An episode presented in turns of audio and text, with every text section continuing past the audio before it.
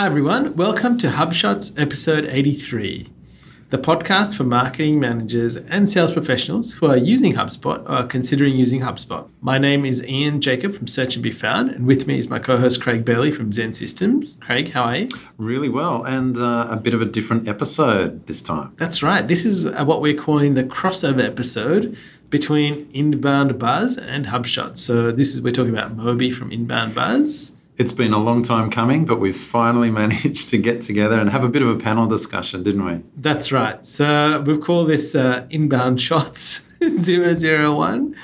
And it's an interesting discussion. We talk about three real things. We talk about, is the blog dead? Is S E O dead? And is cold calling dead?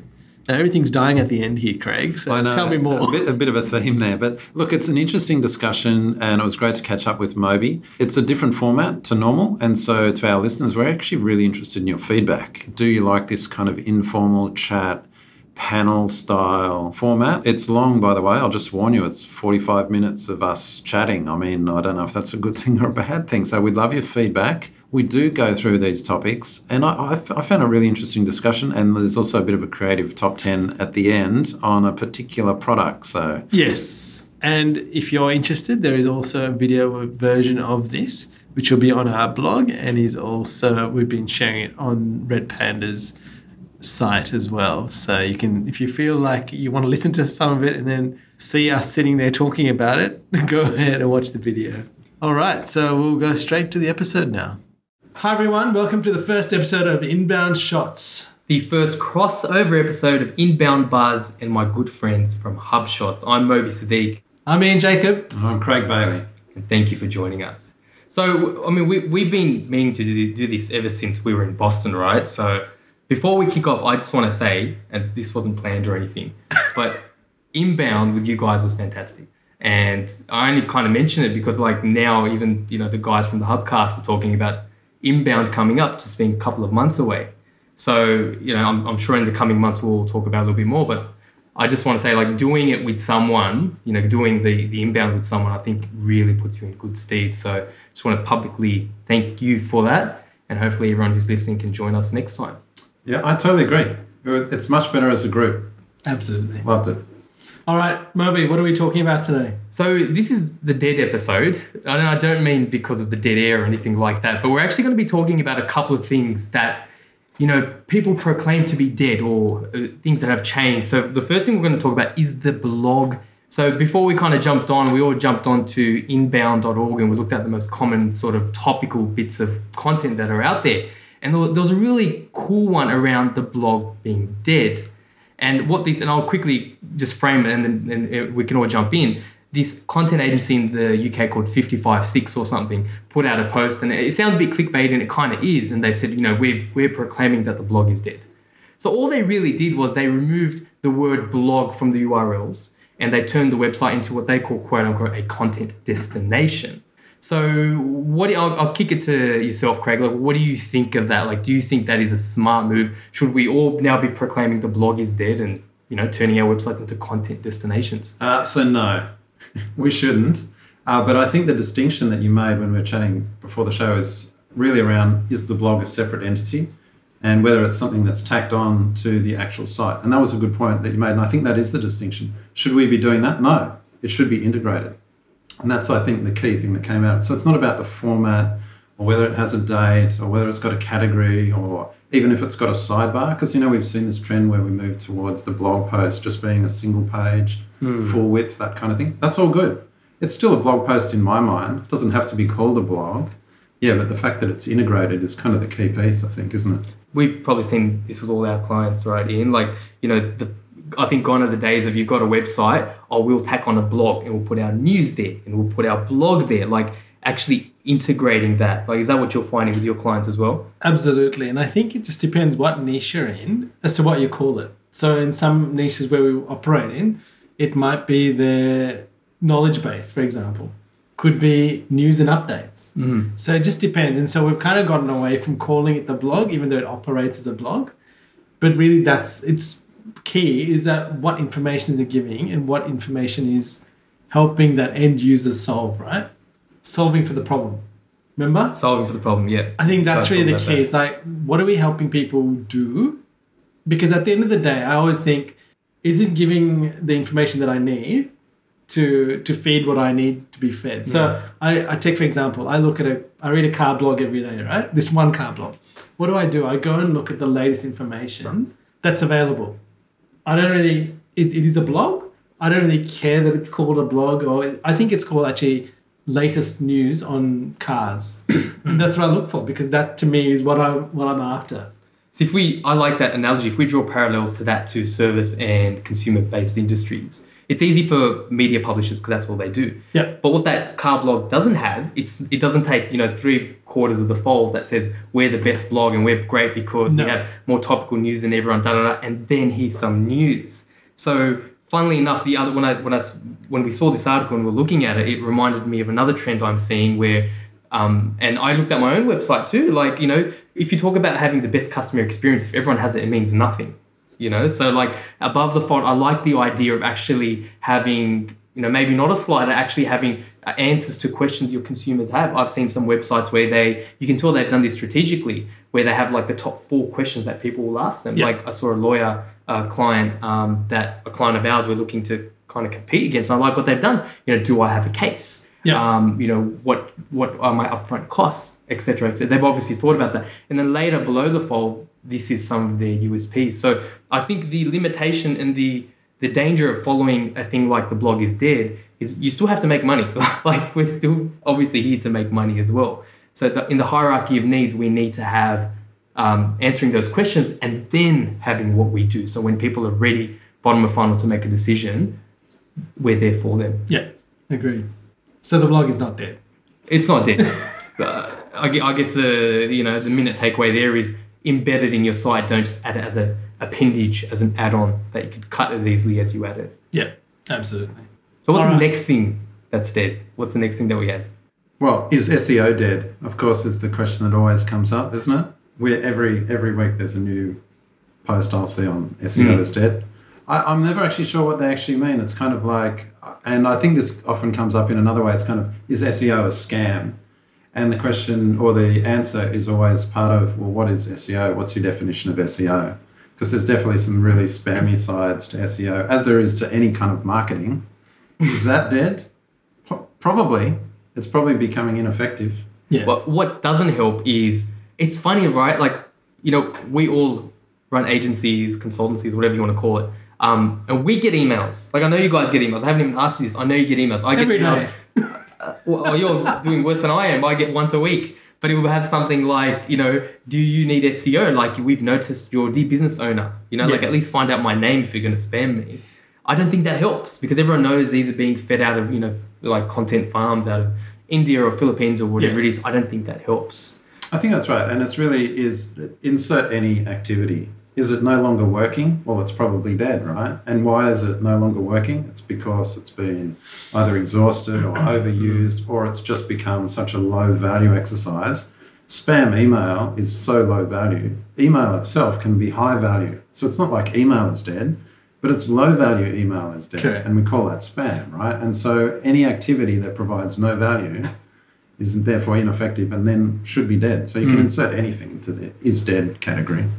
I'll use another example, right? Whenever people say, oh, I've been told I need to do S E O, I always ask them, what is the end goal? Like for us, when we talk about, it's all leads and sales, right? At the end of the day, what does S E O help me achieve with my leads and sales? Or do I just want to be number one for um, workwear, for example, right? I had a client that wanted to be number, and he wanted to tell the whole world he was number one. I said, did that convert to any sales and put money in your bank account?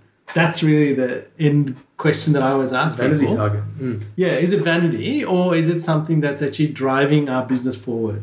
So I think that's really a key when I talk about S E O with people mm. is that what we think or you might think are the things that you need to rank for might actually not be the things you need to rank for. It's actually trying to figure out what's going to bring the business that we're after. So this is really, again, this case of solve for the problem, right? Exactly. It's yeah. what's the problem you need to solve. Exactly. And is S E O really the hammer for that now? Pro- in many cases, yes. Yeah, and possibly. And I always, I always say to people, and we use this strategy, is do some paid advertising and see what's working. See whether it's converting.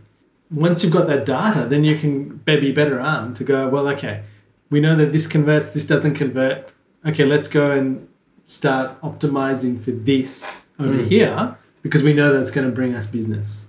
Yeah, I like that. I think there's a couple of sides to S E O as well. The problem with a lot of these spammers and a lot of, you know, the, the quote-unquote cowboys that a lot of people have been burnt by is they operate under the, the technical guise. Like when I summarize it, if, if someone, you know, asks me that question, I sort of say, um, it's an oversimplification, but the answer I give is S E O is no longer, it's less of a science. Now it's more of an art.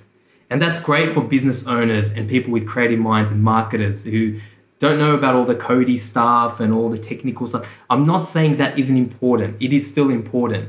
But how many times are you going to run a toxic detox check? Yes. And check your internal links and and how, how much value is that going to get, that effort?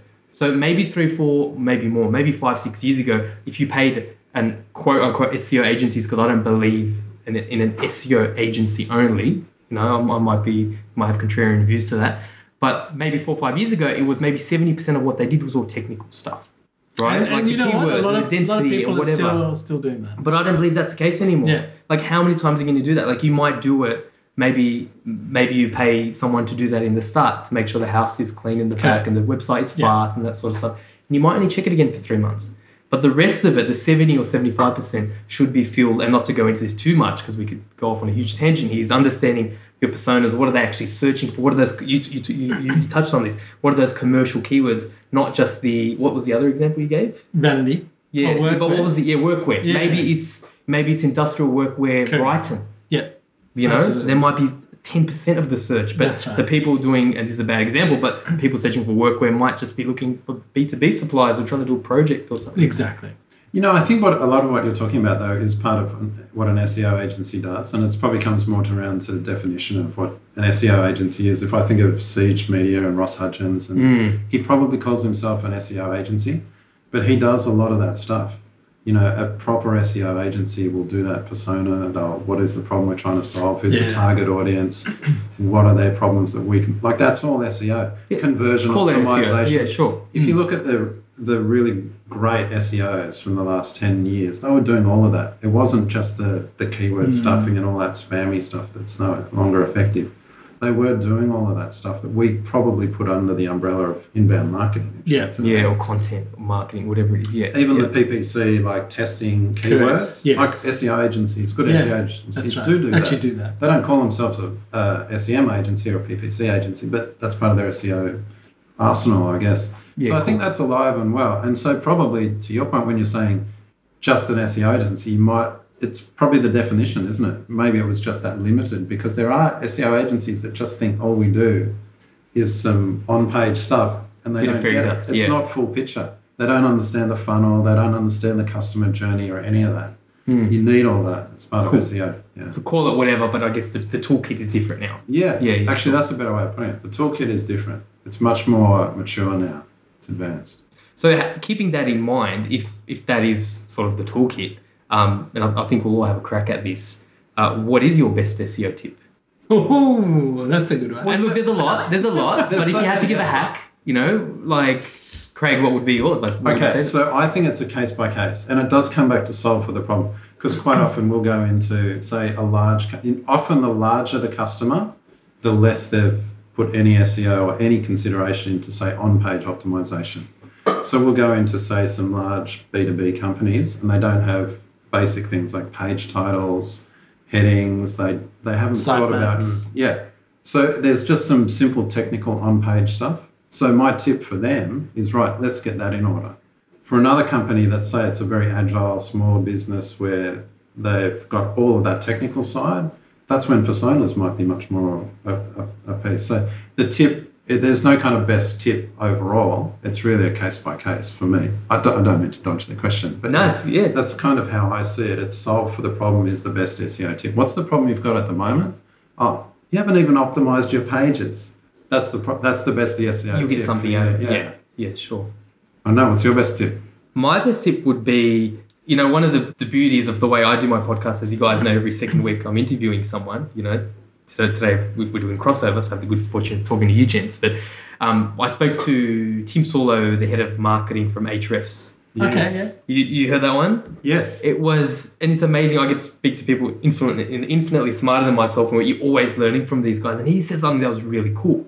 So, and again, I'm not dodging or fluffing the question, but one of the things he said was the problem with a lot of S E Os or tools or whatever is they will look at it the surface level. They don't look at the level down. So, for example, all things equal, you know, what's what's that? Like, for instance, oh, this keyword, how many people are searching for it in your locality? This keyword, how many people are searching yep. for it?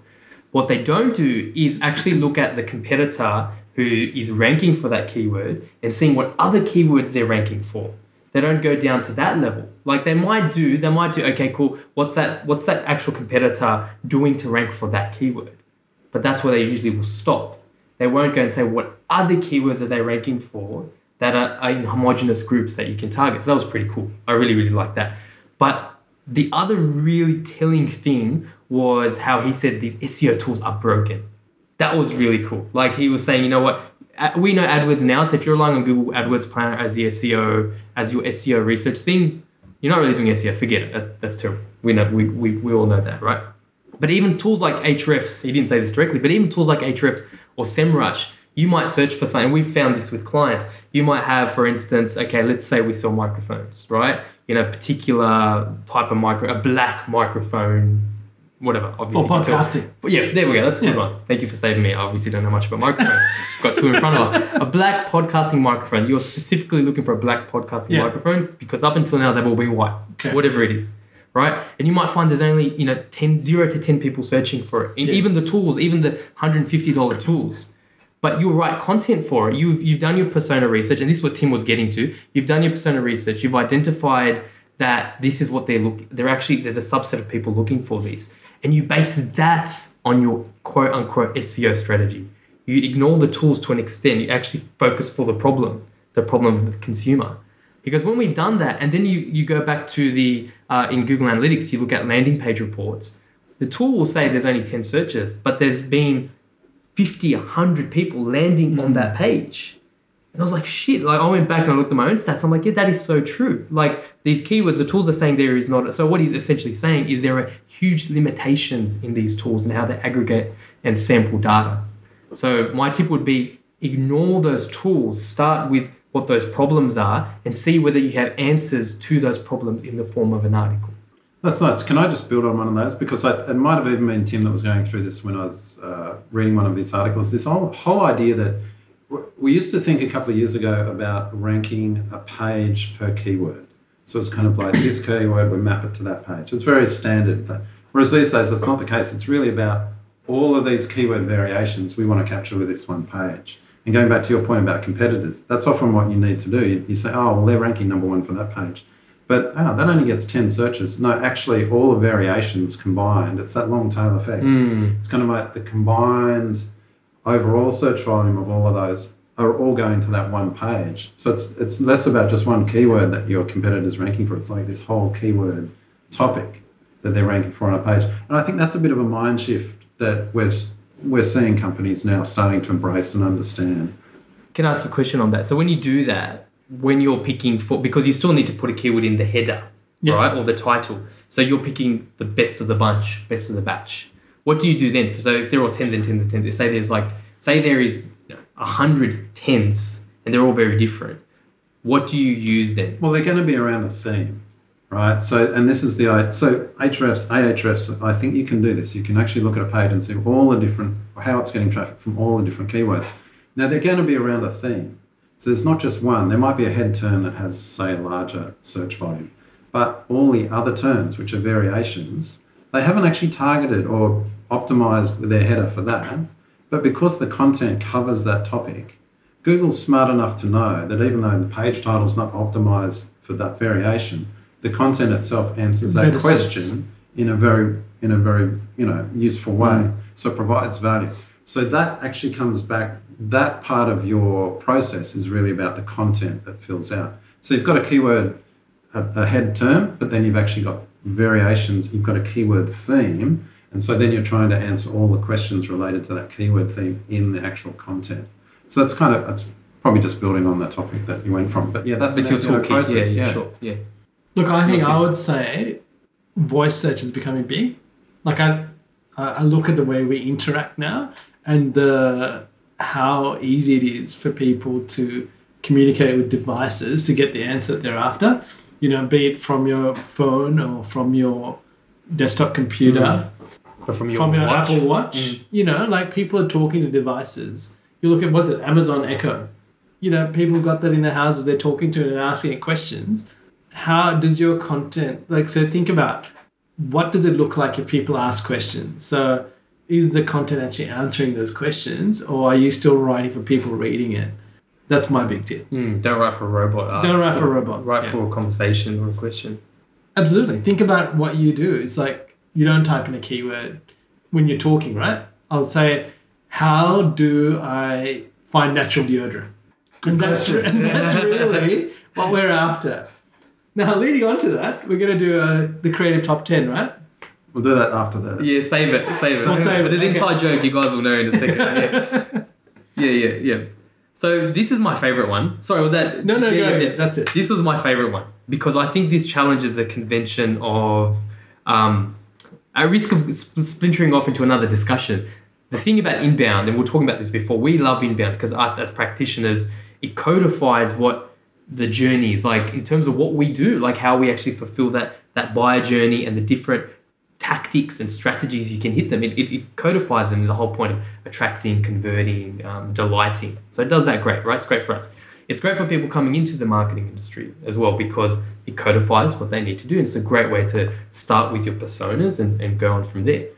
The problem is when people like, you know, look, at, at risk of sounding like, like we love HubSpot, right? But the problem is, I feel like I'm getting in trouble as I'm saying this. The problem with sweeping statements, like, you know, at Inbound, my God, I've probably made so much money off Inbound just by stealing all their ideas. But the problem when they make sweeping statements like, okay, outbound call, outbound calling is dead. Cold calling, yeah. Cold calling is dead, yeah. right? There's problems with that because I don't think it is. Like, I think, I can't remember if it was Ian or Craig, one of you guys are saying, like, some of your, your most profitable clients have a huge outbound division. So what say you gents on, on that? Is cold calling dead? I'll let you go first, Ian, and then I'm... Because I've got quite a strong opinion on this. No, I don't think it is, to be honest. I actually think that cold calling has its place. And and I'll use a particular customer of ours. Like, he has a very finite industry that he operates in. He knows the people that he wants to target or the businesses he wants to work with. And he has used inbound really successfully to reach a lot of those people. But he's at that stage where he goes, well, I know who I want. Like the next, and I've generally after people have downloaded or they've had an interaction with him, they're actually, he's having a conversation or he's calling them up, he's sending them something physical. So he actually uses that calling as a very good technique to connect with people. So I don't think it's dead. And I think being in a very targeted manner, like inbound is, it actually has its place in the whole ecosystem. It's helped him target, hasn't it, though? Totally. Like, that's the thing. It's helped him yeah. target. I know exactly who I'm going after. So it's, what, what did you call it before? You call it inbound out, inboundy sales um, or something. What do we inbound call it? Tilly sales. Yeah, it's like cold calling the inbound way. Yeah. Right? So, and and I think that's it has its place. Like, you just think, always, at some point in this process, when you're dealing with a business or a company about a product or a service, you're going to have that conversation, right? It could be that you put a form in, or you might have actually even seen it on Facebook and then you get a call from someone. You'd be actually like, yeah, okay, I'm quite happy to talk to you about that because I'm interested, right? Because I always think, like, if people ring me about something and I have a genuine interest in it, I'm happy to listen to them. Mm. I give them, I'll give them a minute or two. I won't say, no, I'm not interested and, and be off with them, but I'll actually give them time because that interests me. And I think it's the same with everything else. Craig? Okay, so I totally agree. Outbound calls and targeted cold calling, I'll, I'll define that in a second, is alive and well, and it's very effective. And to your point at the start, which is the inbound movement in some ways has done a disservice in positioning outbound calling as bad and ineffective. And we know from reality or real customers that's not the case. However, what has changed is that targeting, which you mentioned. So we've all had those experiences where we get a call and someone just starts selling us something that has no interest or no value to us. That, of course, I just don't know how that continues. That can't be effective. That is that dead? Well, it's not dead, but it should be. I think it's ineffective. Yeah. But when someone, as to your point, when someone calls for something that is of value and they're not just trying to sell, but they're trying to help or provide value, that's very useful and very effective. And so, yeah, we have customers, because we're mainly dealing in mid to large B two B companies, and they all the effective, all the successful ones have outbound sales options, campaigns, yeah. Sales reps calling, often cold calling. And by cold calling, I mean the person that they're contacting has never touched, they've never touched before, they've never experienced the brand or anything. So this is the first contact. So they haven't even seen the website and then getting a follow-up call. They're getting a cold call, but it's targeted because it's to that person. Let's say it's a C T O in a bank with a piece of software okay. that is solving a problem that C T Os in banks have, right?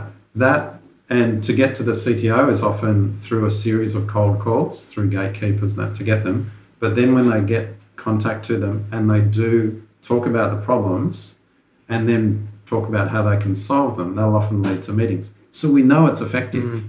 And then the question you got to say is, will the C T O of a bank, were they, are they actually Googling, how do I solve this problem, and going to a site and downloading a white paper about it?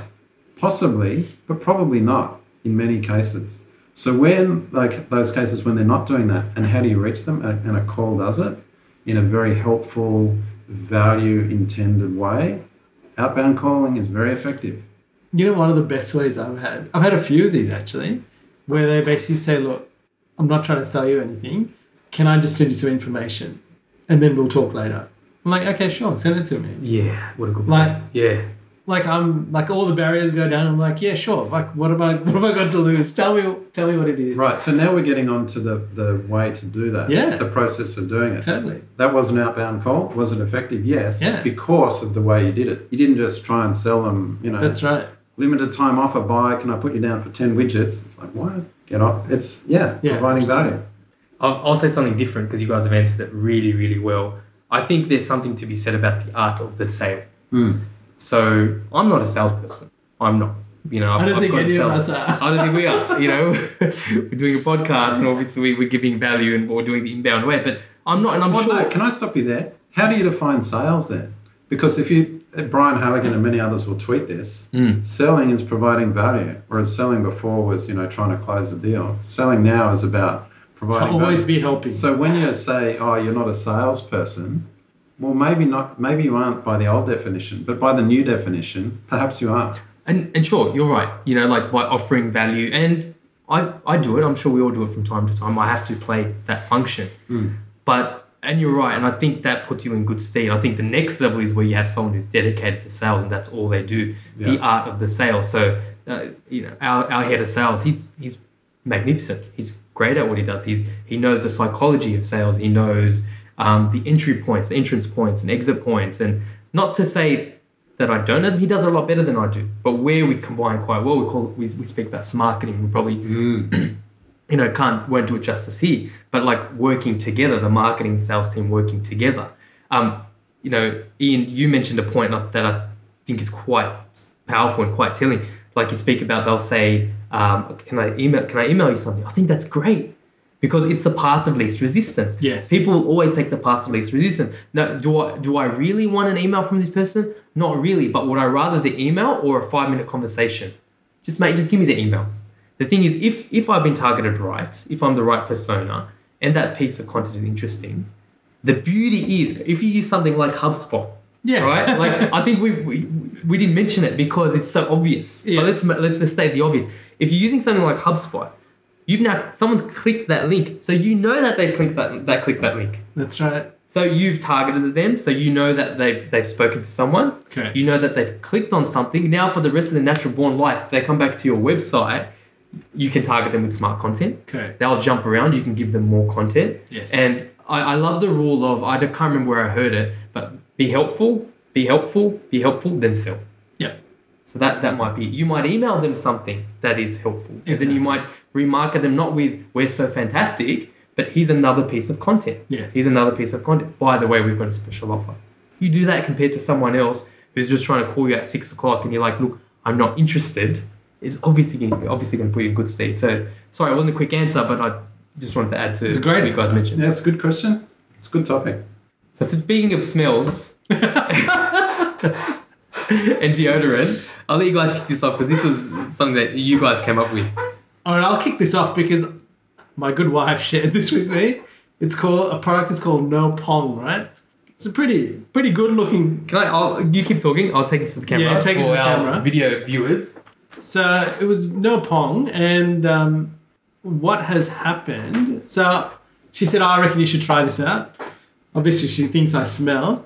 It was your birthday last week too. Is that what you got it for? No, no. Right. Well, happy birthday, by the way. Thanks, happy birthday. Um, and so what I did is I researched it, and I went, and I think actually I was with Craig when I was researching it, and I went, okay, here's this product.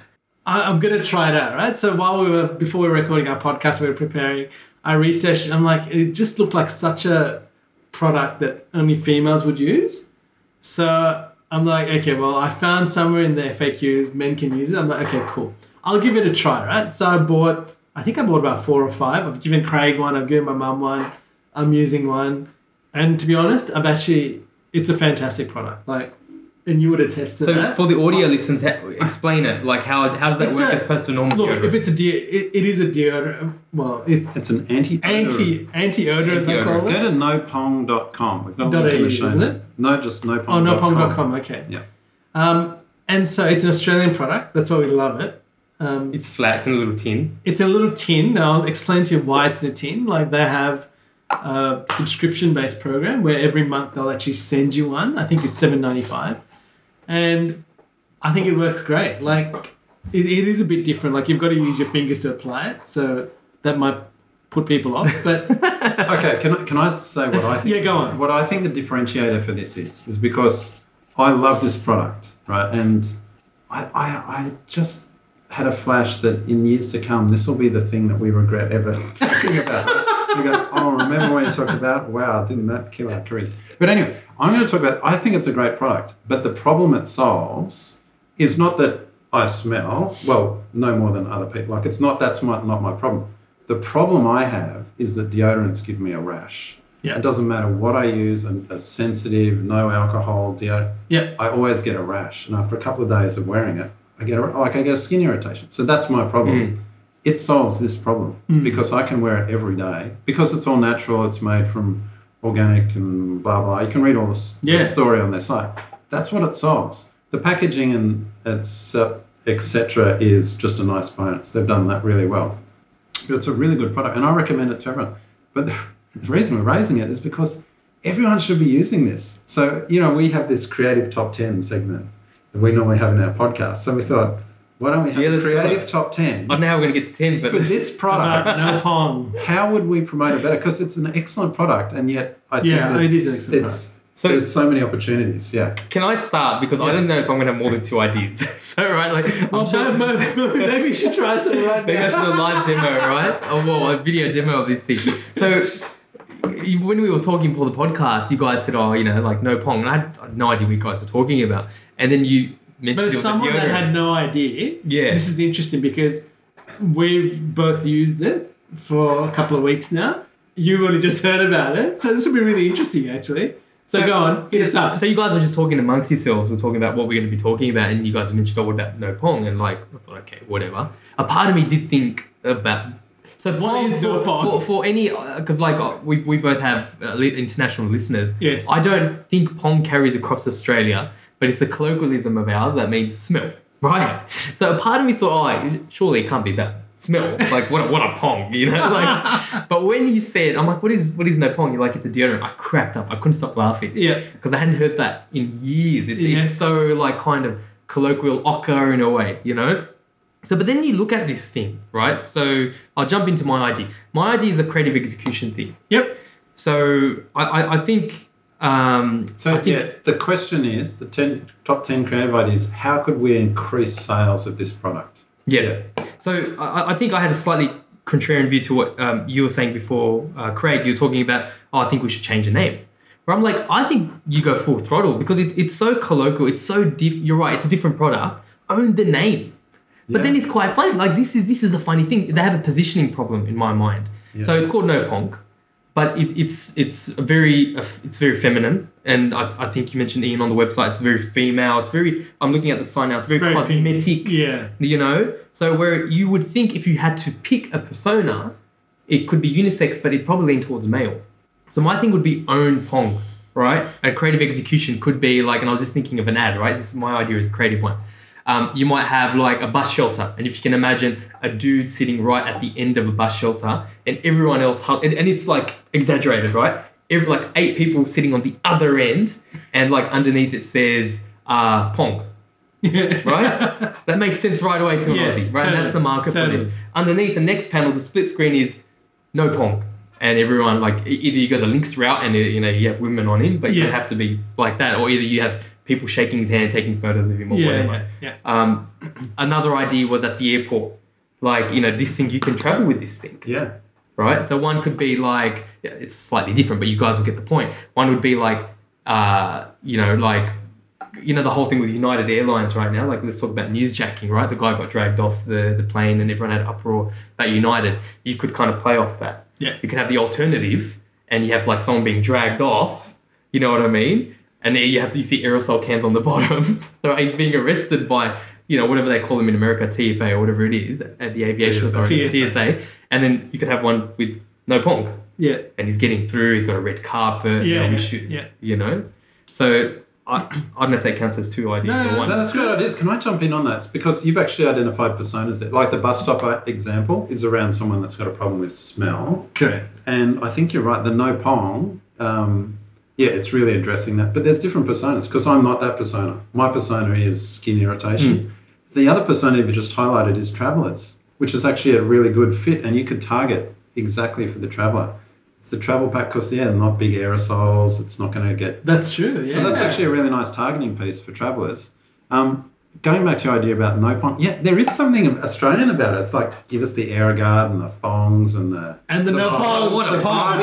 You know, what a Pong. Yeah, oh, give him the No Pong. Yeah, yeah. I can definitely see that become part of his, kind of the vernacular. It's kind of like yeah. the No Pong if it became a big enough brand. But I actually wanted to rebrand or, or not, not actually change their brand, but have another brand, exactly the same product, but targeted different, more premium. I think the No Pong thing works for a certain demographic. But for mm. me, when, when you first gave it to me, I was like, I don't know. I don't like the name. And is it for girls? Yeah. And that, like, that's right. It wasn't and until I, and I tried I had it. To, I had to look it, it was a hard sell. I was like, I'm not going to use that. But then I used it and it worked so well. I, I now love it. But I'd love to see it rebranded kind of in a premium way and a, like a cool name. Like it could be called Zero or, you know, Zero mm. smell or Zero um, Pong, Zero ir- irritation, zero or, yeah. or something. That more. Name suits the current positioning that they have. Yeah, absolutely. Could, but yeah. a premium kind of brand, definitely one targeted for guys versus targeted for women. You could also maybe, maybe it's for kids or teenagers as well, like that kind of thing. So yeah, that whole branding piece. I think there's so many cool. different ways, and you wouldn't have to rebrand the whole product. You could just run test sites. You could mic- microsite test that. Yeah. As another brand. So can we say that's at least three ideas? That's at least three. Because yeah. I, I like I really want to get, get through ten. Like you know. Oh no, we, we've got yeah, yeah cool. All right, good. So we okay. So to recap, we've got changing the brand, uh, a creative angle, owning Pong. If you if you yeah. do that separately, and um, the personas, defining personas. Yeah. Look, I think from a purchase purchase perspective, there's been I I, I really what I did love was the packaging it arrived in and the card that was in there. I've had no email follow-up or retargeting. I've visited the site a few times.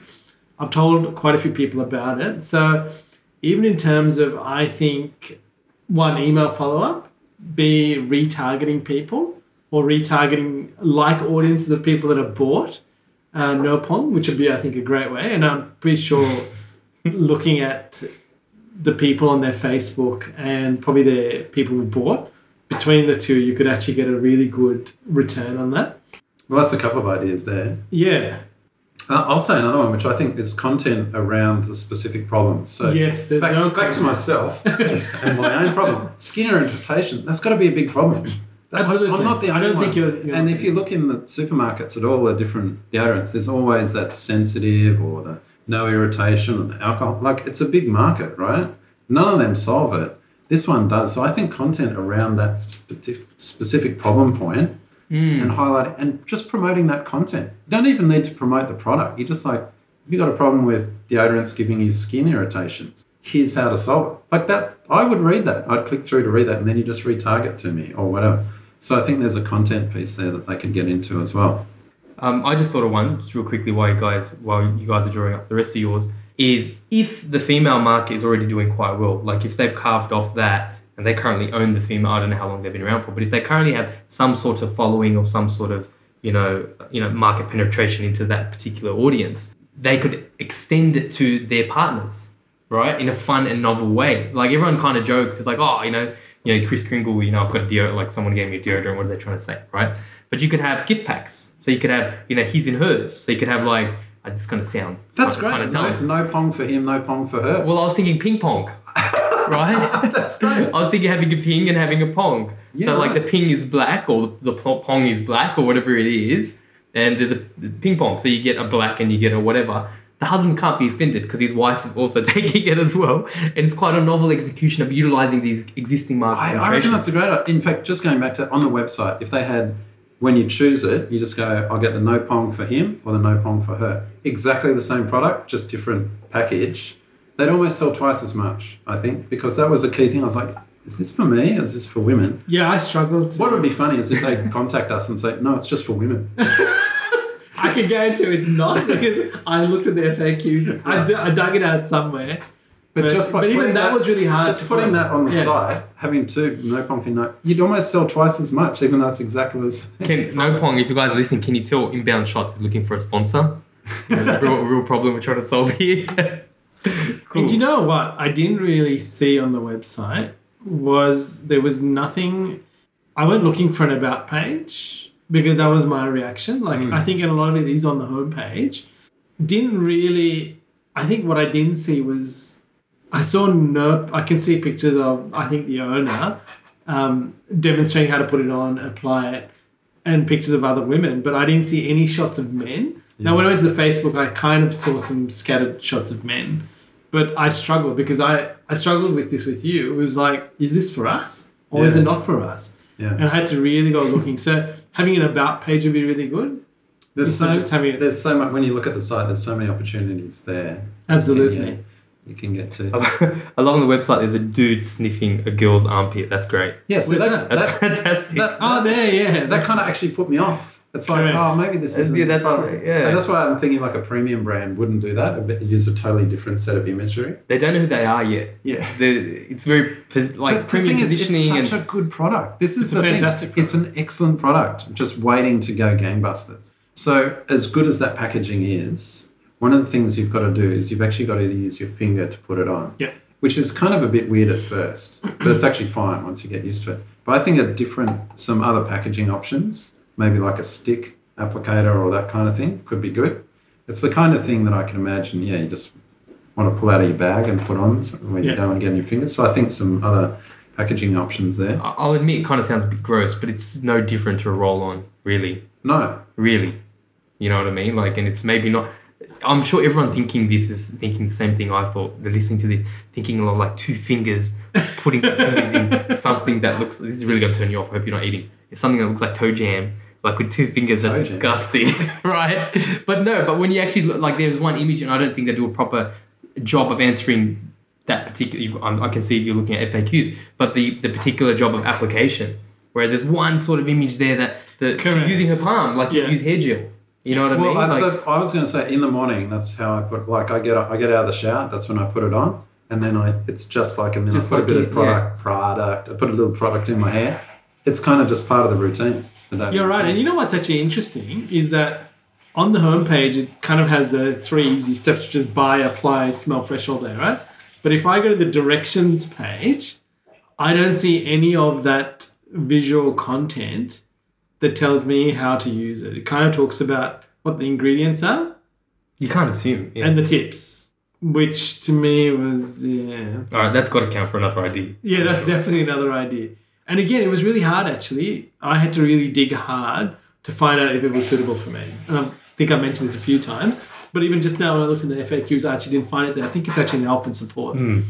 So now look, they've got a great following on Facebook. They've got like twenty thousand people that have liked their page. So really, that's to great. me, that's a massive market that can be utilized. Yeah. Uh, and I actually wonder, uh, of all of the people that have liked the page, how many people actually bought the product? Or have they been like us where we were unsure, so we bought a few? Oh, well, I bought a few mainly to give away. I know you are following, using it, you bought a few more. Yeah, I just bought a whole um, ton more. You've got, got a whole ton I've got more. One in the car, I've got one in my bag, got one in the office. Like, I've got it everywhere. It's great. Yeah, and you know what? And the best the best thing about this uh, that, I, that I really like is that it doesn't look like deodorant, right? You yes. can have this anywhere. Actually, that's and it looks classy. Yeah. Right?